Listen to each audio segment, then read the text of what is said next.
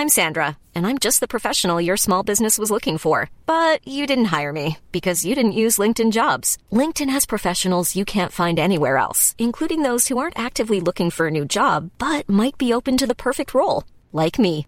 In a given month, over 70% of LinkedIn users don't visit other leading job sites. So if you're not looking on LinkedIn, you'll miss out on great candidates like Sandra. Start hiring professionals like a professional. Post your free job on linkedin.com/people today. Everyone knows therapy is great for solving problems, but getting therapy has its own problems too, like finding the right therapist, fitting into their schedule, and of course, the cost. Well, BetterHelp can solve those problems. It's totally online and built around your schedule. It's surprisingly affordable too. Connect with a credentialed therapist by phone, video, or online chat, all from the comfort of your home. Visit betterhelp.com to learn more and save 10% on your first month. That's BetterHelp, H E L P. Coming up on DTNS, Amazon cuts off NSO Group because of its surveillance software. U.S. and allies make coordinated protest against China's role in cyber attacks and growing peppers in space. This is the Daily Tech News for Monday, July 19th, 2021 in Los Angeles. I'm Tom Merritt. And from Studio Redwood, I'm Sarah Lane. I'm the show's producer, Roger Chang. And joining us, poet Andrew Heaton. Welcome to the show. Hello, pleasure to be here. I mean, you may know Andrew Heaton as host of Alienating the Audience and the Political Orphanage, author of Los Angeles' Hideous Poems About an Ugly City, but that last has put you on the map, my friend. Congratulations. Thank you very much. Uh, as of last week, I am a best selling uh, poetry author. I, I hit number one in poetry on Amazon, meaning that uh, I have now eclipsed comedy and punditry and romance as a poet, which is apparently the best thing I am at life. And I'll take it and uh, all the accolades that go there with. If you want to know more about Heaton's future plans as a poet, uh, get our wider conversation on Good Day Internet. You can get that by becoming a member at patreon.com slash DTNS. Let's start with a few tech things you should know. Zoom has purchased call center technology company Five9 for $14.7 billion in an all stock transaction, with the deal expected to close in the first half of 2022.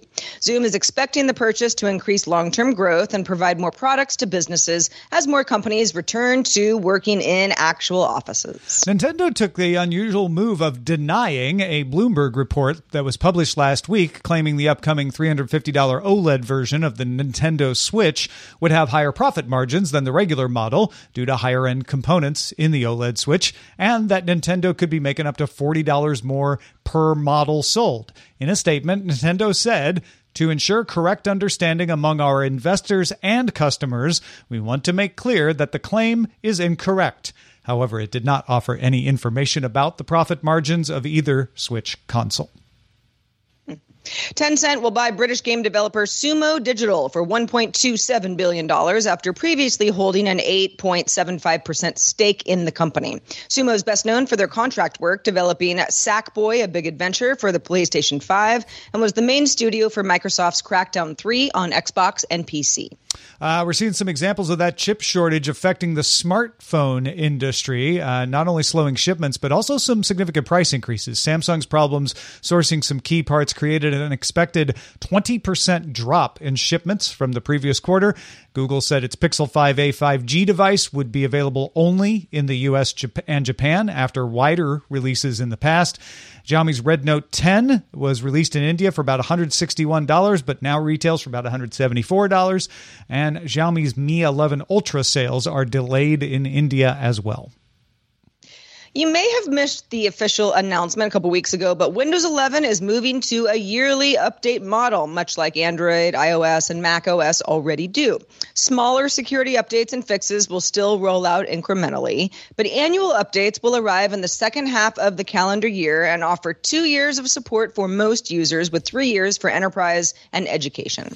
All right, let's talk about that NSO Group story. A forensic analysis report from Amnesty International claims NSO Group's Pegasus software was used by clients to compromise the phones of more than 1,000 people, including heads of state, politicians, journalists, activists, business executives, and more in more than 50 countries. The majority of the names on a list released to media uh, were located in Azerbaijan, Bahrain, Hungary, India, Kazakhstan, Mexico, Morocco, uh, Rwanda, Saudi Arabia, and the United Arab Emirates. Citizen Lab peer reviewed the findings, uh, so it wasn't just Amnesty International making these claims. The NSO group says the report is full of wrong assumptions and uncorroborated theories, though, and that the company only sells its technology to, quote, vetted government agencies for use against criminals and terrorists. The report claims zero click iMessage attacks have been used going all the way back to 2018 and worked all the way up to iOS 14.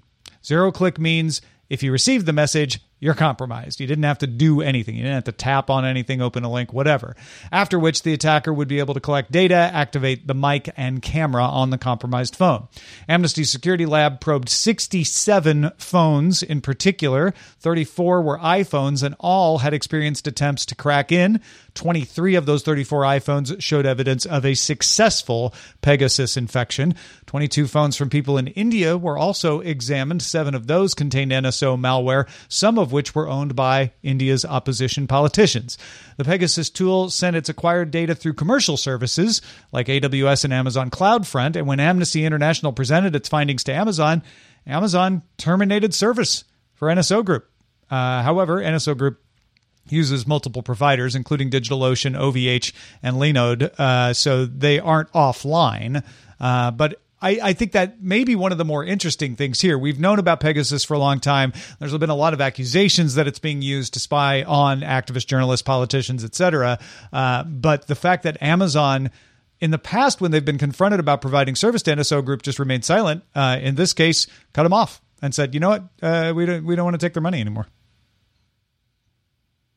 I mean, I guess as there are multiple providers, uh, the Pegasus tool, you know, there's besides just having knowledge of of of these uh, zero click attacks happening. This isn't the biggest deal. It is a big move because, of course, it's AWS. If the other providers were to follow suit, that would be interesting. Um, but yeah, I mean, I these sorts of stories always come back to okay, NSO Group saying no, okay. Uh, Amnesty International just isn't correct here. Citizen Lab peer reviewing the findings. You're not correct here. You're missing the point. We're just going after the really, really bad people. Well, without enough evidence to support that, and the evidence to support that all these people are getting targeted and attacked, it's like I don't. I don't think the com- the company is is not pushing back hard enough. That's it's not a good defense. Heaton, what do you make of this? I agree.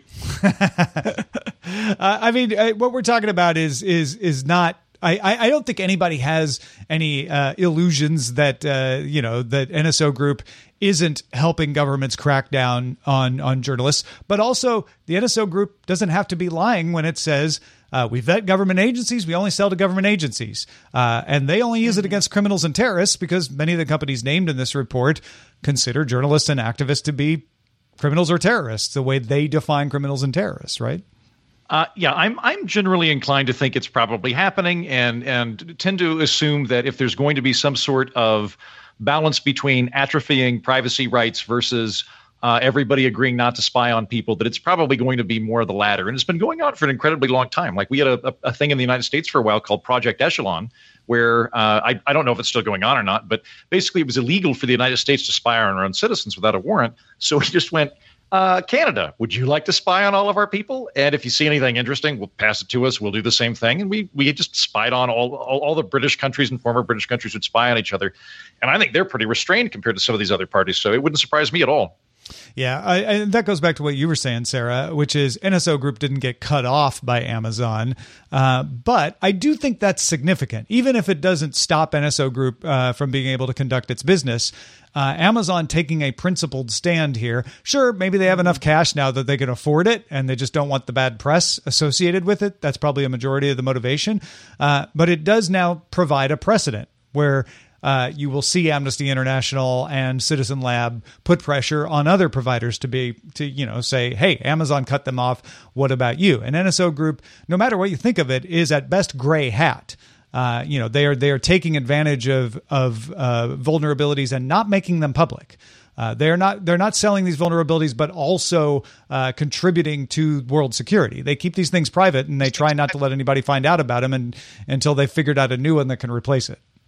Well, streaming services, all the rage. Warner Media has got another one for us. The company will launch a streaming news service in the U.S. under the CNN banner called, I'll give you one guess, just one. CNN Plus. You were hmm. right. Yep. The service will launch sometime after the first year in 2022, first of the year. So, you know, sometime early next year. But no word on how much it will cost yet. We'll probably find that out I don't know, somewhere before the first of the year 2022, there will only be an ad free subscription. So no free ad supported tier, at least not now. Much like ESPN, CNN will include access to its CNN Plus content in the existing CNN app, alongside any access you have to CNN through a TV subscription. CNN Plus will include original live and on demand programming, but separate from the existing channels. So what you see on CNN and CNN Plus is not going to be the same live programming. CNN Plus will also include access to past seasons of CNN shows, so, you know, back catalog stuff. And the new content will be made by existing CNN staff, along with 400 people being hired just for CNN Plus. So, so this, this, is a p- fairly major operation. I mean, they're hiring a, a, big swath of folks. This is this is the companies uh, seeing the writing on the wall that their cable subscriptions are going to go away. Now, the move could be, you might think, oh, well, then make CNN available for a subscription in an app, but they can't do that because of the agreements they have with the cable carriers, and enough people haven't moved off cable that they can risk getting pulled from the cable carriers and losing that revenue. So they have to split the difference. That's what ESPN did. They said, well, we have ESPN Plus and we'll try to make it more and more compelling. When ESPN Plus first launched, it was just some extra games from regional sports networks. Now, as we talked about last week, they're going to start putting prime games on there. They're going to start being able to get away with a little more as they renegotiate agreements. I'm guessing that's what CNN's doing here is is plowing the field for a future more robust offering as they slowly see their audience migrate from cable to online streaming. But right now, like you either have to not get CNN at all and want to get some, even if it's not the main channel, uh, and so you'll be willing to pay for this, or you're a CNN enthusiast who's like, more CNN, right. great, take my money. Uh, Heaton, I, am curious in your perspective, having worked in this industry before, yeah. you know, how many people do you think CNN might be able to get? Well, I, I, I love the idea of somebody that is already watching a 24 hour news network and goes, I need more hours of content than 24 hours per day. This is insufficient. I would like to have my TV screen going and my phone going at the same time so that I can get it double. That said, though, I do think you're right, Tom, and I think you're spot on. Um, when, when, I started working in cable television news, I was a writer there for three years. And one of the, just when I was beginning and was very fresh, I was hanging out in the control room and I talked to one of the vice presidents and just trying to spark conversation. I went, How are things different now than when you first started? And very quickly, he went, If they ever figure out how to unbundle cable, we are in so much trouble because he he was like the, the the deal we all have right now is if you want one group you got to get all groups which means that if you know you, you really like espn you're also going to get fox business and cnn and all these different things and uh, as that's starting to atrophy and as more and more people don't care about television, um, they're going to need to scramble. Like, for example, I was a television writer. I do not know how to watch the show I used to write for. I could not at this moment watch it if I felt like it because I don't have a TV and I don't know how to do it. And so I, I think there's a lot of people that they're relying on that are in a wealthy but dwindling age cohort that are not going to be available forever, and they're going to have to figure out what to do.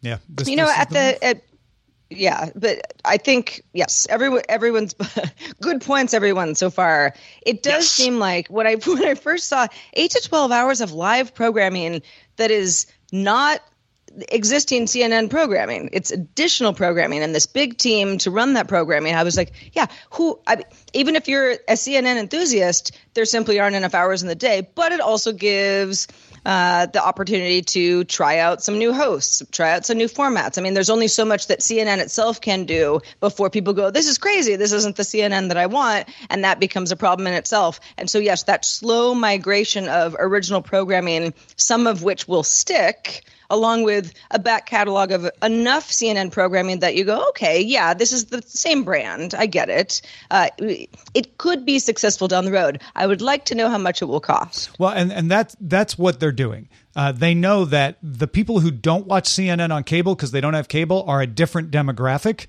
And so they can create, it's basically launching a new channel, but instead of launching it on cable targeted at a younger demographic, they're launching it online where that demographic is more likely to watch.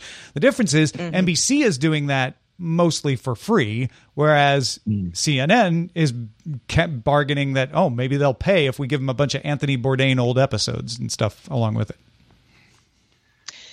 Online glasses seller Warby Parker has released a virtual vision test, which lets most users renew their prescriptions using an iPhone 6S or newer. 6S is, you know, that goes back a bit. So it's a it's a fair amount of folks. If you're between the ages of 18 and 65 with no existing health eye concerns and a single vision distance prescription, you can use the app. You also need a copy of your current prescription and your current glasses or contacts. The phone's vision framework makes sure that you're 10 feet away, and then the app takes you through the usual can you read these numbers and signs and letters tests. It takes about 10 minutes. Then an eye doctor will review your results and decide if your prescription can indeed be renewed within 2 days. If your prescription is the same, you pay 15 bucks. If it can't be renewed, you don't pay anything, and at which point you would probably go to your doctor. As a glasses wearer who cannot take advantage of this because I've got progressive lenses, uh, I'm not sure I would anyway. Uh, I, I, I don't know about you, Heaton, but uh, hundred uh, percent. Hundred percent. I feel like I need to go see the eye doctor every year anyway, just to make sure I'm not getting glaucoma or you know do all those tests, and I just get my prescription renewed then, if, whether it changes or not. I suppose if you're younger, maybe you're not as worried about you know going in, even though you probably should, uh, and and the convenience and uh, well, I don't have to go into a uh, an enclosed space with a bunch of people and wear a mask might make this uh, more attractive. But you, it sounds like you're on the same page as me. Oh no, no, I meant I'm a hundred like like go Warby Parker. I'm oh, all okay. about this. I think this is great. Now, now, granted, I have very light corrective lenses. I really I, I, need them if I'm looking at a computer for a long period of time. I don't need them for other things. So I, I'm in the light camp. That said, I think optometrists are like the shady used car dealers of the 21st century, where you you go in, they they partially blind you, they dilate your eyes, they put weird interrogation lights in front of you and talk to you, and you're all messed up from this experience. And then they pop you out into the glasses store, and they don't ask, "Do you want to buy glasses?" It's presumed, and they just have somebody usually who acts unnecessarily like you're more charming than you are and you're handsome at all glasses and then pretty quick you're racking up like $500 frames whereas I like I've used some online stuff where I just used my old prescription and and kicked in and paid like a hundred dollars for the glasses I'm wearing right now. If if um that, I mean that might change. Like I've like we've we've had some blindness in my family. Uh, last Thanksgiving I was talking to my dad and he was like, um, "Yeah, Grandma Bickle, tough old bird. She uh uh you know went went blind at 92, quit driving 94." And uh, just really hung in there. And and I was thrown off by the chronology of that, but apparently she memorized all the turns in her town so she could just go grocery shopping once a week while blind. And I'm like, at that point, I might need to really go to an optometrist. But until then, happy to use an app. Yeah, as an as a person with a uh, a new a subscription prescription to contact lenses, I mean, just really over the last few months, I was not even totally aware that I was going to have to re up this whole thing annually because I just never went to the optometrist before until I started to have issues reading computers, kind of like you, mm-hmm. Andrew, where it, it, it became something where I was like, okay, I can't ignore this anymore. Um, so the idea that I could just have one less doctor visit per year if I really felt like, hey, my eyes feel great, I don't have any issues. That that this seems like a super convenient way to go about that. Uh, but Tom, to your point, we should not ignore going to the doctor. Yep. I'm also uh, an entire hypocrite because I, I went to the eye doctor for the first time when Reagan was president and didn't return until the Obama administration. So, uh, you know, I've changed my ways now. Don't be like me. Maybe, maybe, you should switch to a papal system where every time there's a new pope, you go and get glasses. I would have gone a lot in like mm-hmm. late 70s, but then, yeah, I wouldn't have gone for a long time. Does a retirement count, though, or does it have to you know, it starts to get complicated with Benedict. Anyway, uh, I digress. Folks, you want to learn Spanish, even if you're like, no, I don't. Yeah, you do. And before you do, you want to get your Spanish tech skills up to speed. Here's NTX's Dan Campos to help. Hello, friends of DTNS. It is time for the word of the day, brought to you by Noticias de Tecnología Express. Today's word is barbaridad. It doesn't have a proper translation in English and can mean different things. First, you can use it to refer to excessive quantities. If there is a lot of something, es una barbaridad. Second, you can use it to indicate when someone says something that makes no sense, like when a public figure is posting barbaridades on Twitter. Finally, you can also use it to express admiration or surprise. ¡Qué barbaridad! You can learn this and more words by listening to Noticias de Tecnología Express, available every Friday.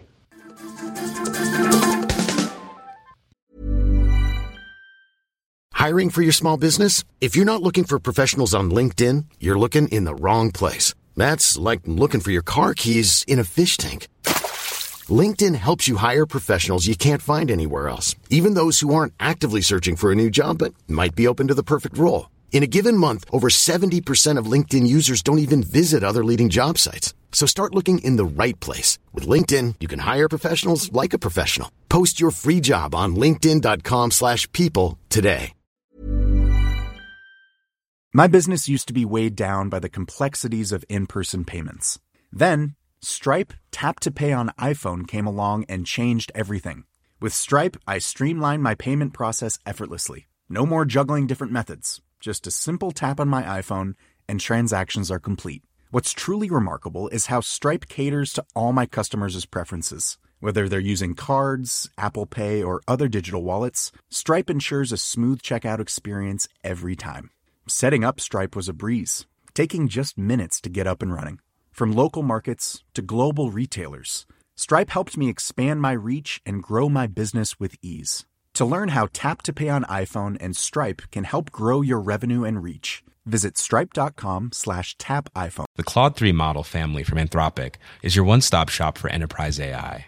With models at every point on the price-performance curve, you no longer have to make trade-offs between intelligence, speed, and cost. Claude 3 Opus sets new industry benchmarks for intelligence. Sonnet strikes the perfect balance between skills and speed. And Haiku is the fastest and lowest cost model in the market, perfectly designed for high volume, high speed use cases. Join the thousands of enterprises who trust Anthropic to keep them at the frontier. Visit anthropic.com slash Claude today. Canada, New Zealand, Australia, the UK, the US, collect them all. They're the Five Eyes, and they have joined up with the European Union, Japan, and NATO to issue a joint statement claiming the People's Republic of China hired cyber attackers. Hired is the operative word here. Hired cyber attackers responsible for multiple attacks. And the U.S. says in particular it has high confidence that groups hired by China were directly responsible for the March attacks that affected 30,000 Microsoft email exchange servers. Remember, we talked about that on DTNS. It wasn't a vulnerability uh, it was a zero day vulnerability. It wasn't a Microsoft operated error, uh, but they were able to get into those exchange servers. The EU said the attacks and others were linked to Advanced Persistent Threat 40 and Advanced Persistent Threat 30. You probably, if you see them covered, uh, see them referred to as APT 40, APT 30. It's the first time that NATO has signed on to a formal condemnation of China's cyber activities.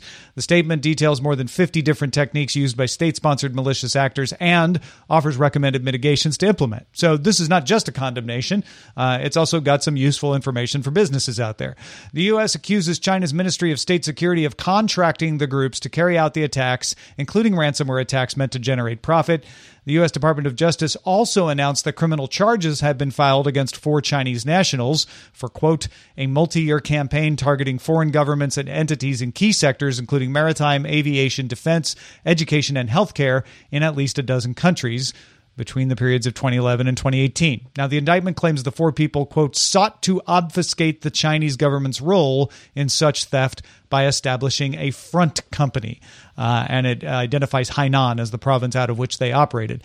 The U.S. has not ruled out further response, but notes that no action will uh, deter China. It is the first official accusation levied directly against the Chinese government of paying groups to carry out these attacks. So, first time NATO has signed on to any condemnation, and the first time the U.S. has said specifically, we think you're paying them. We think you're the ones behind it. You're, you're writing the checks. It's interesting to note that over the weekend, the Wall Street Journal reported the U.S. government asked the Netherlands ASML not to sell ultraviolet lithography systems to Chinese chip makers.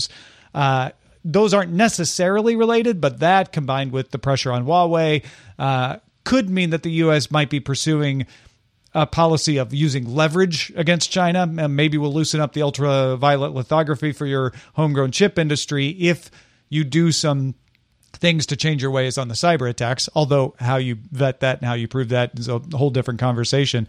Uh, but what, what what do you all think of this? It's it's in the end sounds like somebody getting mad and saying stop that. Uh, but it's certainly the most complicated and forceful stop that that we've seen yet. And uh, unusually, uh, China usually has a very quick dismissive response to this, and I haven't seen a response yet when when you were a kid, did you ever play Monopoly and there was just one kid that took it way more intensely than all the other kids, and you you'd use the bathroom and you'd come back and all of a sudden there'd be like nine hotels on Tibet, and you were like, I didn't think you even had Tibet earlier, and they're like, we've always had Tibet, we've always had 900. That's how I feel about the Chinese government, and I this kind of espionage saddens me so much because it shows the decline in mutual respect between great nations. Back in my day, back during the Cold War when Russia and the United States uh, spied on each other, we had enough respect for each other as enemies to send over honeypots to seduce people. Mm. So at least there'd be some hottie that would come over and and go to cocktail parties and eventually seduce people for information. Now it's all done online. I think that's a cowardly way to conduct espionage. So I hope we revert back to the old system, and I'll say open it up to both genders. Well, you could still do it online. It's just Hot McHale will be you know cyber texting you, not not showing uh, up at your. That's hotel. right. Yeah. Nah, don't care for that at all. Sarah, what do you make of this?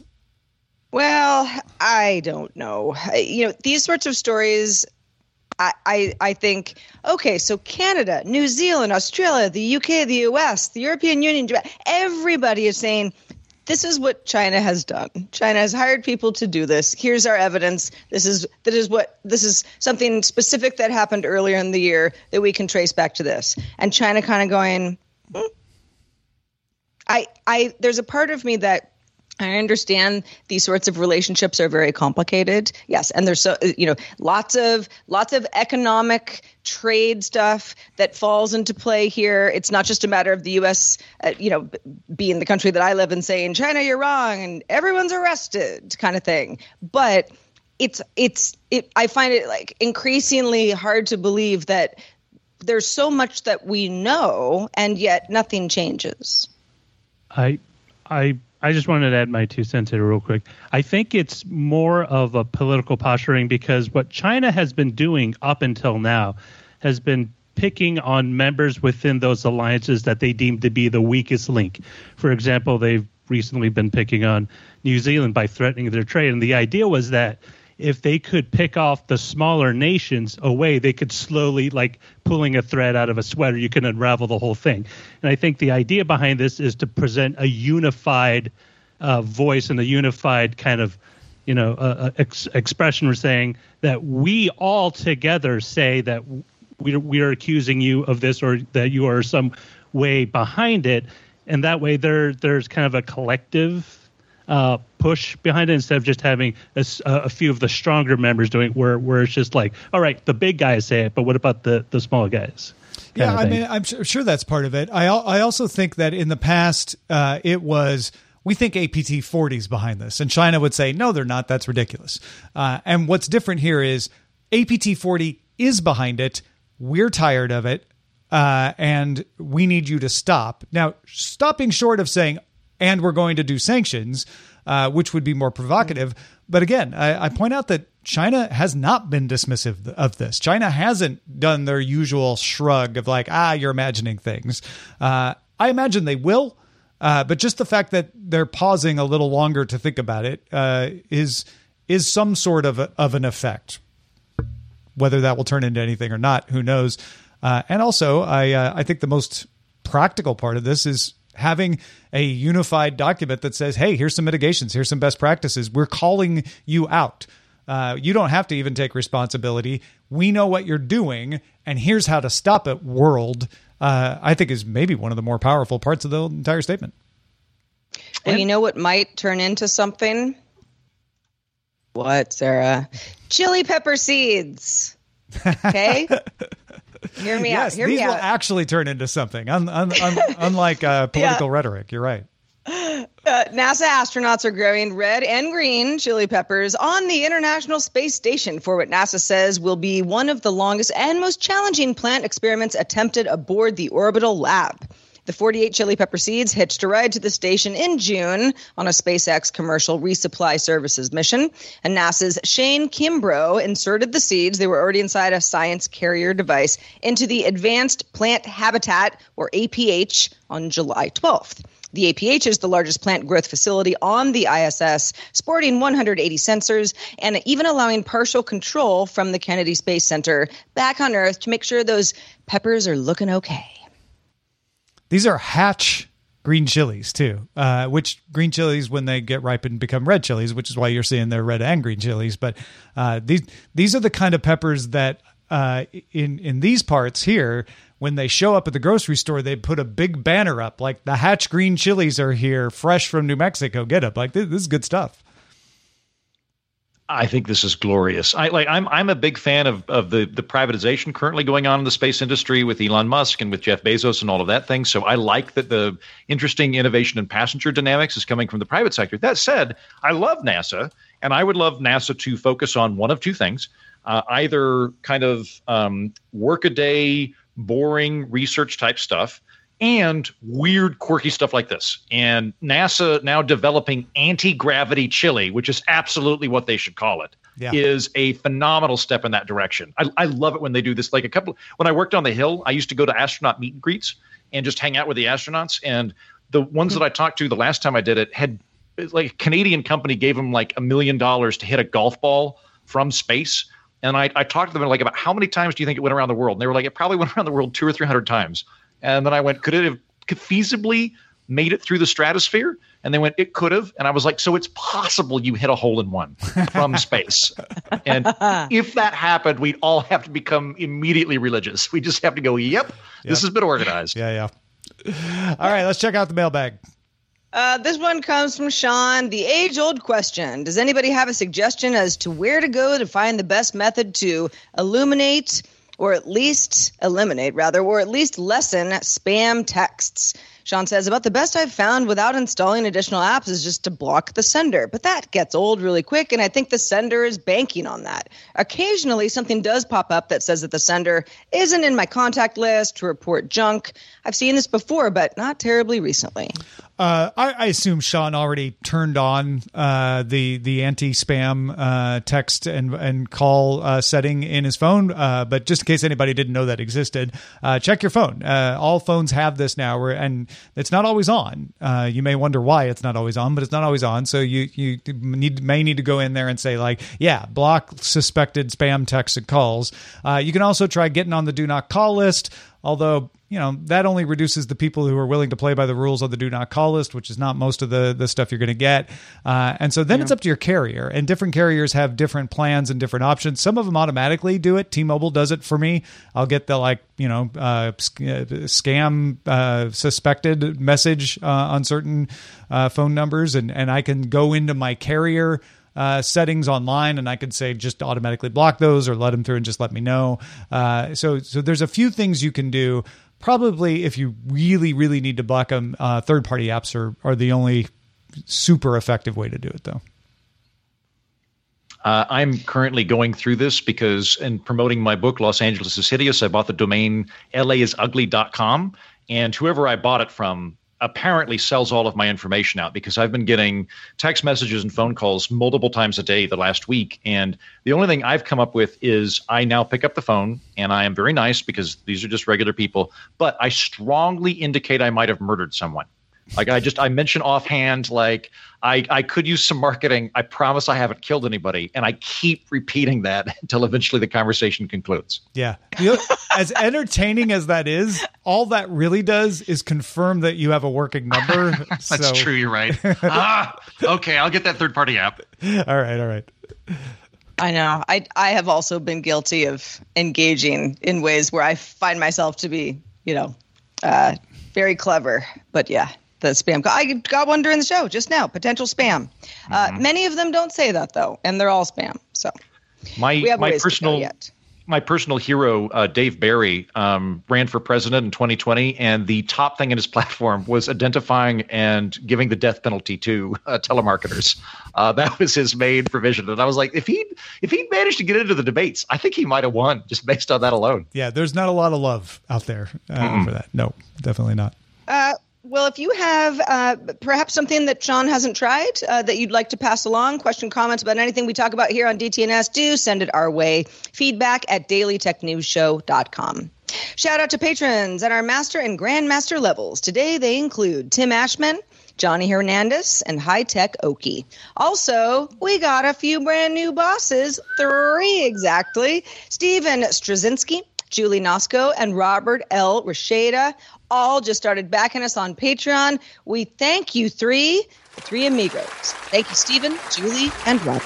We've been pushing for four for a couple of days, and uh, again, I, I hesitate. I, I I do not hesitate to emphasize it's not Stephen, Julie, and Robert's fault we didn't make four today. They all did their part. So, yeah. uh, we, you know what? Do not let their uh, efforts go in vain. We got to make it four tomorrow. Patreon.com slash DTNS. Got to make it four. Uh, Andrew Heaton, such a pleasure to have you back on the show. Uh, you, you, are obviously all over the place these days, and sorry about all the spam that you're getting, but Thank congratulations you. on Thank your you. success. Let folks know where they can keep up with everything you're doing. Uh, I would recommend that you go to laisugly.com so that you can check out my new and glorious book, Los Angeles is Hideous Poems About an Ugly City, which I believe is the funniest coffee table book ever written about the quote unquote city of angels.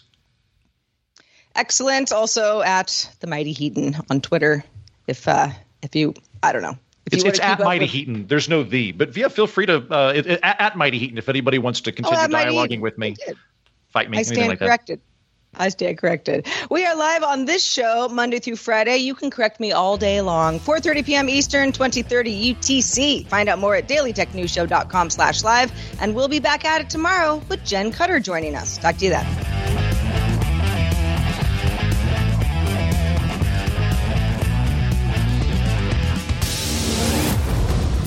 Is part of the Frog Pants Network. Get more at frogpants.com. Diamond Club hopes you have enjoyed this program.